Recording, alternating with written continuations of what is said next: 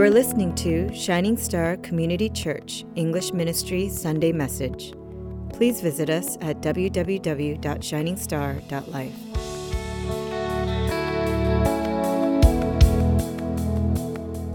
You know, when I was little, we played kickball during recess. Do you guys remember what that was? Do you remember recess? It was everyone's favorite class, right? Now, whether you like to rough it out on the blacktop or just chill out on the swings, recess was a, just a great time. It was so great. In fact, I think we should bring it back into our adult lives, don't you think? Yeah, just hang out. Maybe we'll have worship outside. Probably not. well, during recess, we play kickball. And a buddy of mine said, Hey, he began to brag I can kick it to the top of the school roof, which was, by the way, very far and very high. Possible, maybe, for the almighty middle schoolers, but definitely not for us mere elementary mortals. So, after saying that, what do you think the rest of us said after he started bragging? I could kick it up there. We all said, Oh, yeah, stupid head? Then prove it. Prove it. And sure enough, he kicked the snot out of that ball and it sailed and sailed across the blacktop and onto the top of the school roof. I think even he looked a little surprised that he could do it. Whenever there's a claim in something, the people will typically shout back, Oh, yeah? We'll prove it then. Prove it. You want to get into a good school? Well, prove it then by studying. You want to get married? We'll prove it by making yourself marriage material. You want to kick a habit? We'll prove it by disciplining yourself. We all say all sorts of things like that, right? We say things like talk is cheap, put your money where your mouth is. We say put up or shut up. Actions speak louder than words. Or we say, hey, I'll believe it when I see it. I think it's safe to say that whether you are a believer or not, all people understand the concept of empty or cheap talk, right? You get that? Turn to your neighbor and say, I hate cheap talk. Now say, oh, yeah, we'll prove it. and here's our first point for today. Our first point is that, you know what? Some faith is worthless. That sounds shocking. So here we are. We all believe salvation is by faith. And if we simply believe, then we have salvation, period, right? Well, God says, not exactly.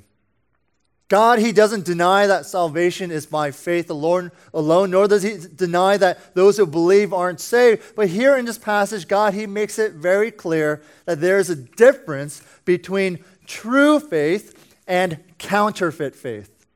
Okay? This text is not telling us how to get saved. Instead, it's telling us what saved, being saved looks like. It's saying, is there evidence of you being saved? Is there evidence of your salvation? Here's an example of what counterfeit faith looks like, or in this case, worthless faith. James gives the illustration of a believer who does not love their brother or sister. Let me break it down for you. The needy person is called a brother or sister here in this text, which means that they are a fellow believer. Now, food and clothing are believed to be needed by that person, but here's the response from that so called Christian of faith there's sympathy. In fact, there's even an exchange of kind words. He says, Go in peace, be warmed and filled. But there's no help. No help means that, that acknowledgement, the, that belief from that person, the sympathy from that person to the person in need has been rendered worthless. It is as worthless as warm words are to a person who's freezing outside. What James is saying here is that when faith fails to physically and tangibly help a fellow brother or sister in need, if it fails to do that, it is worthless. It's dead faith and it will do nothing.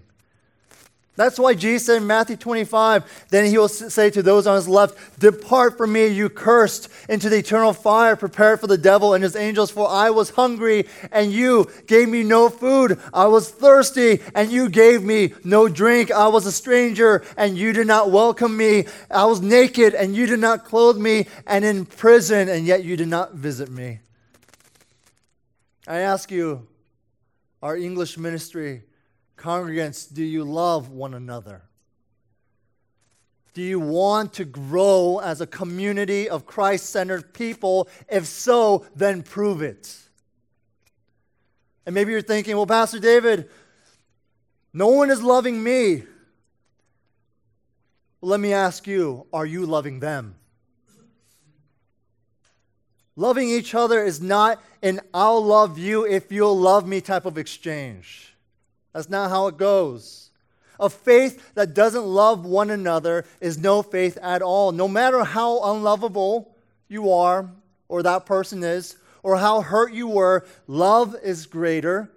Love is more resilient. Love for another is proof, hear me out, your love for one another is proof that Christ's love is in you. But there's another kind of worthless faith that James speaks of, and this is point two it is a faith that does not love God. Do you know who knows God better than anyone in the world? Better than any of the greatest theological minds, better than any apostle or disciple who has ever existed on earth. Do you know who has a more accurate view of God than anyone here? It's Satan. Think about for a second. There is no one who believes in God more than he does. There is no one who feels the significance and the implications of faith more than he does. There is no one who trembles before the reality of who God is more than Satan and his demons. This should be eye opening to us all here. Because faith is not knowing the right things it's not believing the truth with all your heart. It's not being so convinced that when you hear powerful sermons or go to amazing revivals or concerts, you shudder at the words and you get that tingling sensation. You see, none of that is true faith because that is also the faith of the devil. It is worthless.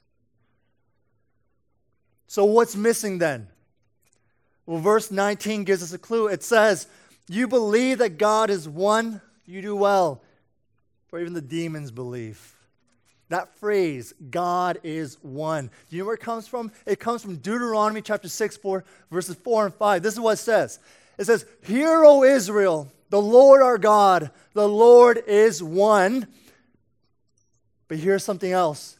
It continues on to say, Love the Lord your God with all your heart, with all your soul, and with all your mind, and with all your strength. Period. Do you see the missing component here?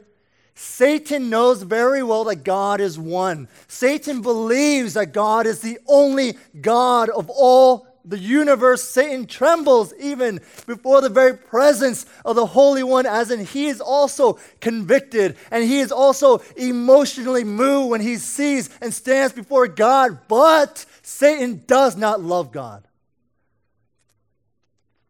Faith is worthless if you have a faith that fails to love God? Who cares if you have a seminary degree in theology but you don't love God? Who cares if you have a PhD in whatever, but you don't love God? Who cares if you make over $100,000, but you don't love God? Who cares if you have done over 20 missions trips and done so many outreaches, but you don't love God? The knowledge of God the confidence of his words of truth, the fear of God, being in awe of his majesty, trembling before him in his presence, if none of that produces the love for him above all else, then our faith is dead. It's useless, and it cannot save anyone. So, what does faith that is real look like then? And that's our third point. True faith has actions. It has actions. Turn to your neighbor and say that. True faith has action. You know, we think that faith is just something that we hold on to like it's some sort of internal happening within our very being, in our hearts, and even in our words. But James, he makes it clear that not only does it start from the inside, not only does it start in your heart and in your spirit, but it also must be what? Produced externally. It must also be outside, meaning faith is in our hearts. That is true. Faith is in our words. That too is true. But faith must also be demonstrated, shown in our lives. That is true. Anything less than working faith, visible faith, tangible faith is no faith at all, he says. In the Westminster Confession of Faith, it was written around in the early 1600s, it says this Faith, thus receiving and resting on Christ and his righteousness, is the alone instrument of justification, meaning that is the only way to get saved. But he continue, continues on by saying, Yet it is not alone in the person justified, but it is ever, and here's the word, accompanied with all other saving graces, and is no dead faith, but here it goes, but works by love. That's why Apostle Paul here is saying, whether you're circumcised or uncircumcised, even if it is in Christ, if your faith isn't working through love, he says, then it's nothing. Because true faith acts. True faith has actions. And so we're given a couple illustrations here of what that action looks like. And it goes to our fourth point. That true faith is when you love God more than anything or anyone else in this world. Turn to your partner, neighbor, and say, I love God more than you. I'm sorry.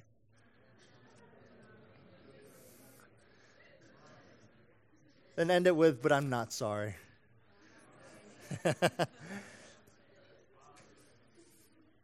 Was it hard for you couples? Oh, baby, you know it's not true.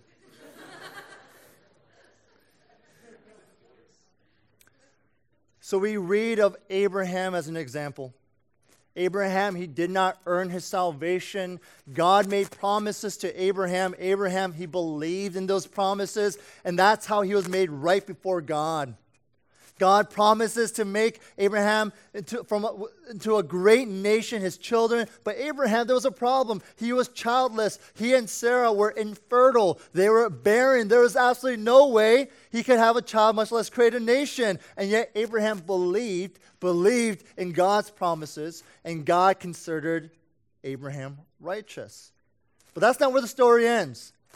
Because now James, he takes the story of Abraham about 40 years after God made those promises. And now he describes what Abraham's faith looks like now. So God had fulfilled his promise of giving Abraham and Sarah a son, a son named Isaac, who by this point was a young man. And then remember, the whole promise of God and creating a, a huge and a wonderful, big, honoring nation along with the dreams and the hopes that Abraham and Sarah had for one another, all of that hinged on their son Isaac. Talk about pressure, right? Poor kid. But then God says all of a sudden,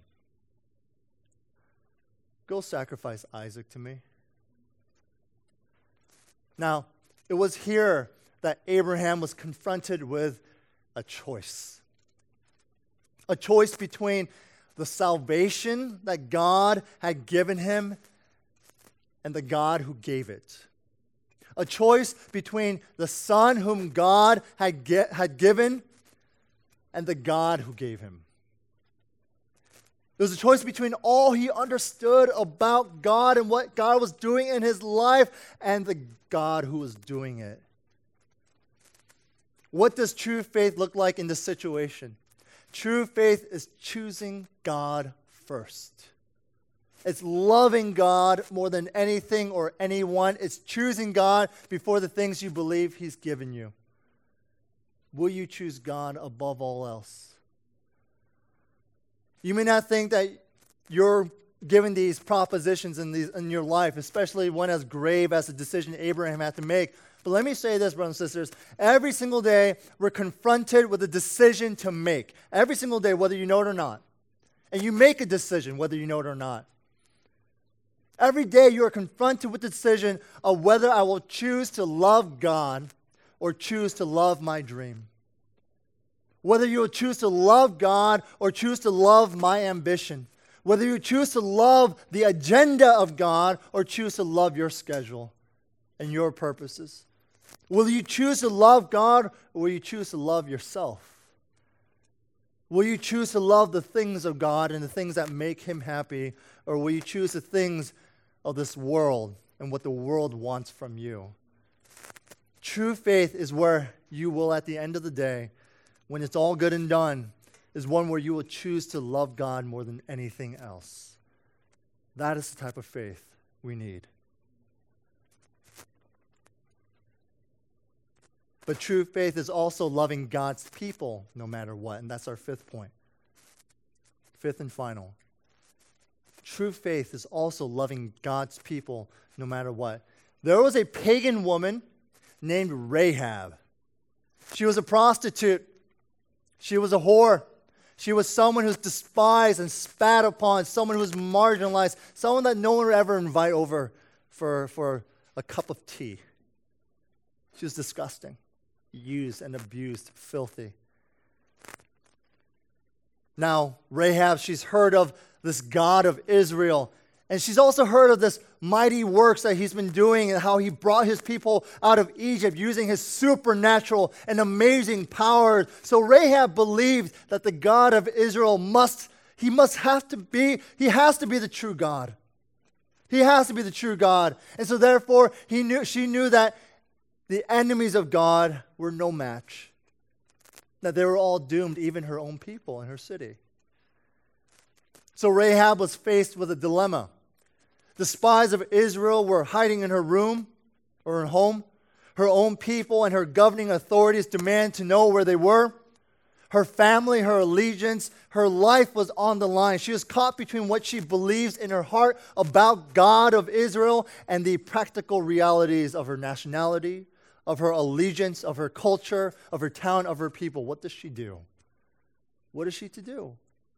What does God want from Rahab? She could give up the spies to the authorities, and you know what happened? She'd probably be a hero. She'd be rewarded as a good citizen. She'd be popular, maybe even given a second chance at climbing the socioeconomic whatever from her tarnished reputation as a prostitute, or, or she can protect God's people this would mean a loss in everything if she did that. Totally changing her allegiance, treason against her own people and nation. She would risk her life. Do you see what true faith here is, as demonstrated? Can she say honestly that she believes in God and that she believes in all the wonderful and powerful works, but then all of a sudden abandon his people? Does that make any sense? Is it acceptable to say that she believed in her heart that the Lord is Lord, but in her actions surrendered God's servants to die? Of course not. Her faith and actions are inseparable, it cannot be separated. True faith acts by loving God and loving God's people no matter what the cost. That's true faith. Loving God and loving one another no matter what the cost. Now, some of us here are doing well to love one another. You're serving and committing to each other to the best of your ability and your time and talents. Then there are those who are not doing anything. There are those who choose to receive that love, but you keep it for yourselves. They don't shower love and respect to anyone else except for very specific people in their lives, if that. Let me ask you is it hard to love people? If it is, that means you don't have a full understanding of God's love for you. That even in the midst of your sinfulness, in your filthiness, in my filthiness, in my sinfulness, in your outright hatred and rebellion against God, He still sent His Son to die for you. That does not make any sense. That's love. And that is the love that God demands us to demonstrate to one another. And so I end with this, brothers and sisters and friends. In Rahab's case, true faith is indeed radical. It's like changing lanes abruptly. It's like changing teams. God forbid me becoming a Dallas Cowboys fan. Unspeakable. Just verbalizing that made me die a little inside. But that's one aspect of true faith. It's a total radical shift in allegiance to God alone and his people. And perhaps right now you're struggling with that. Because trusting in Jesus by giving your life to the one who gave his life to you will be will be an act of treason to the many already made allegiances that you've made in this world. It will be a treason. This might mean, guys, you will die socially. You will die in your family relationships. You might die from your career trajectory or ambitions, but you will truly live also for the very first time because you will be in the presence of God. Because in Christ, you will know that following Jesus is always and will always be the greatest decision you'll ever make in your life. Abraham's faith is more of an example of continuing faith, a faith that keeps going, a faith that's, that's consistently loving and consistently trusting God even years later. You see, true faith isn't just a Rahab radical conversion, but like Abraham, it's also a way of life. If you receive Christ as your Lord, He asks you this Will you walk with me? Will you do life with Him? Will you have a dialogue with Him in prayer and by His Word? Sometimes, and I say this here with all sincerity and love, I want you guys to awaken right now. Sometimes the clearest example of a counterfeit faith in our lives, of a counterfeit, shaky faith that's not set on solid ground, is a life that is devoid of prayer as a life that's devoid of the Word of God and a life that's devoid of the community of believers, aka the church. so I encourage you all, we are all called to love God more than anything else. If that's not the case for you, let me ask you, why not? What are you throwing your affection and love at? Is it at your family? Is it at your significant other? Is it your job? Is it your dreams? Is it your lust? Because whatever it is that you are just concentrating and throwing your love and affection at, anything that's not God is an idol. Even your wife, even your husband, even your child is an idol. And one thing an idol cannot do is love you back, at least not the way God can.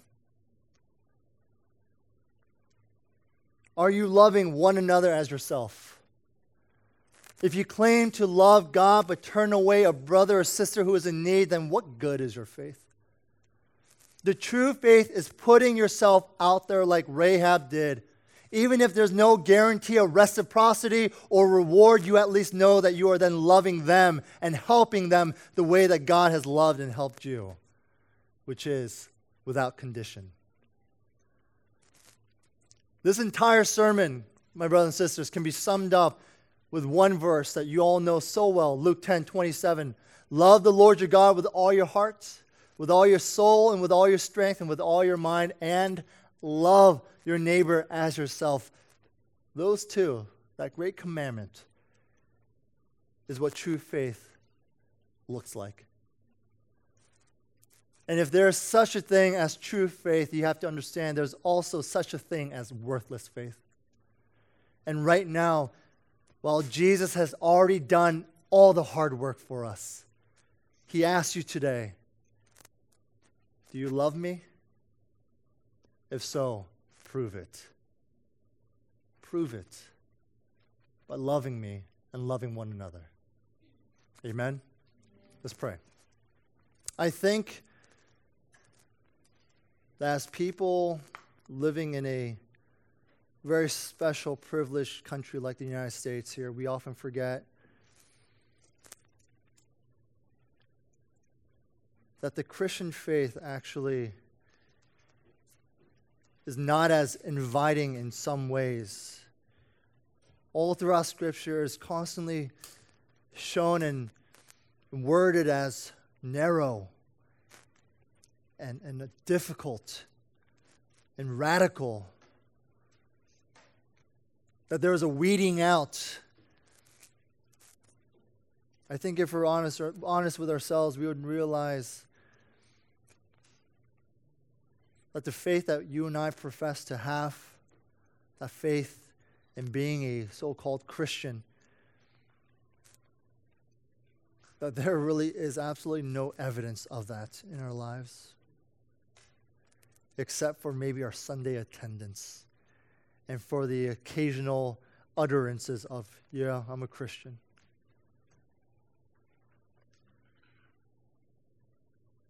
James lays this out here in this chapter. He doesn't say you got to work to get saved, but no. He says alone that you are saved by Christ alone. That is true. But what is the evidence of that genuine, authentic conversion? You see, when you accept Christ Jesus, something happens inside you. It's called a new creation. You become regenerated. You know what that means? The deadness that once plagued you for all of your life and would eventually into your eternity was flipped upside down, was completely smashed and destroyed, and the Spirit of God had given you life. And so, because we are now alive in Christ Jesus, no longer the spirit of deadness dwelling within us, but really the spirit of life that the Spirit of life would then produce the things of God. That with that new nature in us would also produce a new affection, a new love, new desires, a new trajectory, a new ambition, new desires, new dreams, new everything. Because we no longer want the things of the world but only the things of God. And what God wants is complete, unflinching, loyal devotion and love to Him, but also to His fellow people, His children. Brothers and sisters, I ask that you, you would wake up today. And if you are in any way discriminating, showing partiality, hating on, justifying your hatred, whatever you want to call it, against a fellow brother or sister in Christ in particular, the Lord says, Why? There was no reason for me to save you. There was nothing you could have done to earn my grace, and yet I still bestowed it upon you simply because I am love. Brothers and sisters, I challenge you and I exhort you right now whoever it is that's up in your mind or your place in your heart, and it's hard to love him, love him. Embrace him. Be generous to them. If they're hungry, feed them. They're tired, give them a place to rest.